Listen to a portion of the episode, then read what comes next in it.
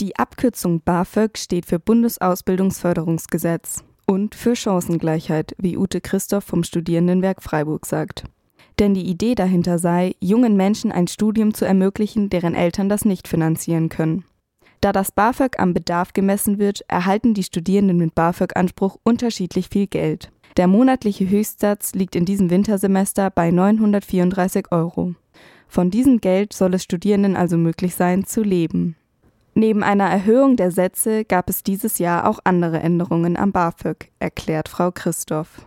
Studierende dürfen selber mehr auf dem Sparkonto haben als früher. Der äh, Einkommensfreibetrag der Eltern ist deutlich erhöht worden und auch der für die Studierenden selber. Also du kannst jetzt auch äh, nebenher jobben bis zu 520 Euro verdienen, ohne dass das von deinem BAföG abgezogen wird. Momentan beziehen nur rund 11 Prozent der Studierenden BAföG, während es in den 70ern zeitweise noch 45 Prozent waren. Dank der Erhöhung der Freibeträge sind nun wieder mehr Studierende BAföG berechtigt. Dies wurde in den letzten Jahren von Medien und in der Politik immer wieder gefordert. Doch durch die Inflation ist beispielsweise die Erhöhung der Sätze schon wieder unwirksam geworden. Deshalb fordern die Studierendenwerke eine automatische Anpassung der BAföG-Sätze, also eine Art Inflationsausgleich. Außerdem soll laut Frau Christoph eine elternunabhängige Sockelförderung kommen. Das heißt, dass sich die Förderung nicht nur am Gehalt der Eltern bemessen soll, sondern auch an dem, was der oder die Studentin braucht. Denn das variiert, je nachdem, in welcher Stadt man studiert. In Furtwangen sind die Wohnungspreise nicht so hoch wie in Freiburg oder München. Anton Ring studiert an der Uni Freiburg Politikwissenschaften und erzählt, wie es für ihn war, als er zum ersten Mal BAföG beantragte fing an zu studieren in Saarbrücken und brauchte BAföG. Das war von Anfang an eigentlich klar, dass mich meine Eltern nicht unterstützen oder wenn dann nur sehr wenig unterstützen können. Es war erstmal ein großer Wust an Dokumenten und Formalia, die ich nicht kannte natürlich und mit denen ich auch erstmal überfordert war. Und meine Eltern auch, weil ja sowohl man selbst als Studierender als auch Eltern und auch Geschwister Dinge einreichen müssen. Frau Christoph ist dieses Problem bekannt. Ich weiß, BAföG hat diesen Ruf, dass es viele machen das bestimmt schon deswegen nicht, weil sie Angst haben vor diesem Papierkrieg, aber ich kann aus eigener Erfahrung, meine Tochter bezieht auch BAföG, sagen, es ist machbar. Für den BAföG-Antrag braucht man zunächst die Steuerunterlagen der Eltern und muss seine Konten offenlegen. Anton erzählt, dass man auch alle Wertgegenstände angeben müsse. Dazu zählen selbst Laptop, Handy und Bargeld. Nachdem er alle Dokumente beisammen hatte, schickte er sie an das BAföG-Amt. Nach längerem Warten bekam er einen Brief vom Amt zurück. Darin stand, welche Dokumente noch fehlen würden. Ich schickte dann darauf folgend dann wieder einen längeren Brief, wichtiges Brief, weil digital geht nicht, zum BAföG-Amt wieder zurück und daraufhin kriegte ich wieder einen Brief zurück und so geht es hin und her, bis man dann endlich alle Dokumente vollständig hat, was manchmal länger dauern kann. So habe es fast jedes Mal Probleme mit den Kontoauszügen gegeben, etwa weil sie nicht von der kurzen Zeitspanne, in der er den BAföG-Antrag eingereicht habe, gewesen seien. Außerdem berichtet Anton, dass oft Dokumente nachgefordert worden seien, die er schon abgegeben habe. Positiv hervorzuheben sei laut Anton die BAföG-Beratung im Infoladen des Studierendenwerks, bei dem Studierende jederzeit ohne Termin vorbeikommen könnten.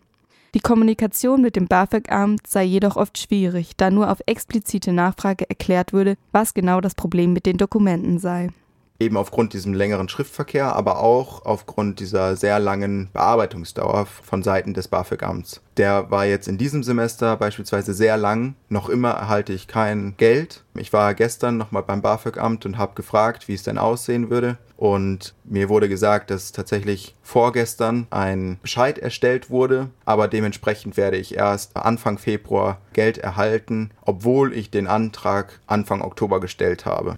Das Problem mit der langen Bearbeitungsdauer bestätigt auch Frau Christoph. Das ist tatsächlich so und vor allem leider zur Zeit, also mit Personalmangel, hohem Krankenstand, ist es noch schlimmer geworden. Es ist halt schon ein bisschen ein Bürokratiemonster. Es müssen furchtbar viele Formulare hier von unseren Mitarbeiterinnen und Mitarbeitern durchgelesen, gecheckt, geprüft, kopiert, abgelegt, verschickt werden. Um diese Zeit zu überbrücken, hat das Studierendenwerk Freiburg Hilfsangebote im Programm. So gibt es die Möglichkeit, ein sogenanntes BAföG-Überbrückungsdarlehen zu bekommen. Dieses Darlehen sind maximal 600 Euro zinslos und die Zurückzahlung kann man dann zum Beispiel mit der Verrechnung der BAföG-Nachzahlung machen.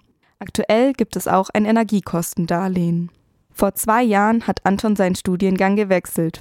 Statt Kulturwissenschaften in Saarbrücken studiert er nun Politikwissenschaften in Freiburg.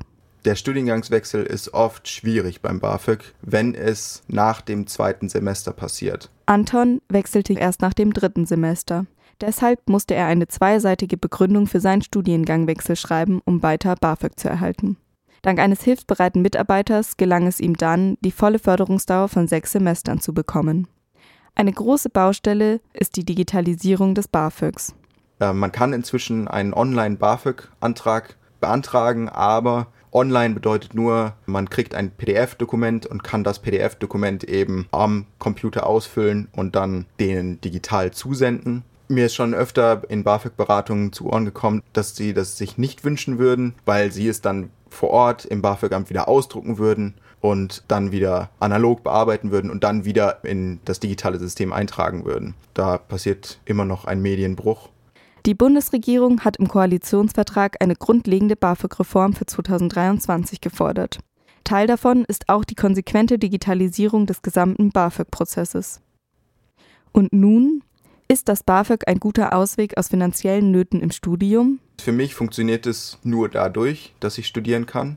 Von daher würde ich schon grundsätzlich sagen, es ist ein guter Ansatz, um Menschen das Studium zu ermöglichen. Es gibt nur ein großes Verbesserungspotenzial, sowohl an den Voraussetzungen, um BAföG zu bekommen, als auch an der schlussendlichen Umsetzung vom Antrag bis zur endlichen dann Geldauszahlung. Auch Frau Christoph ist überzeugt davon, dass das BAföG ein guter Weg ist, jungen Menschen ein Studium zu ermöglichen und sie vor finanziellen Nöten zu bewahren.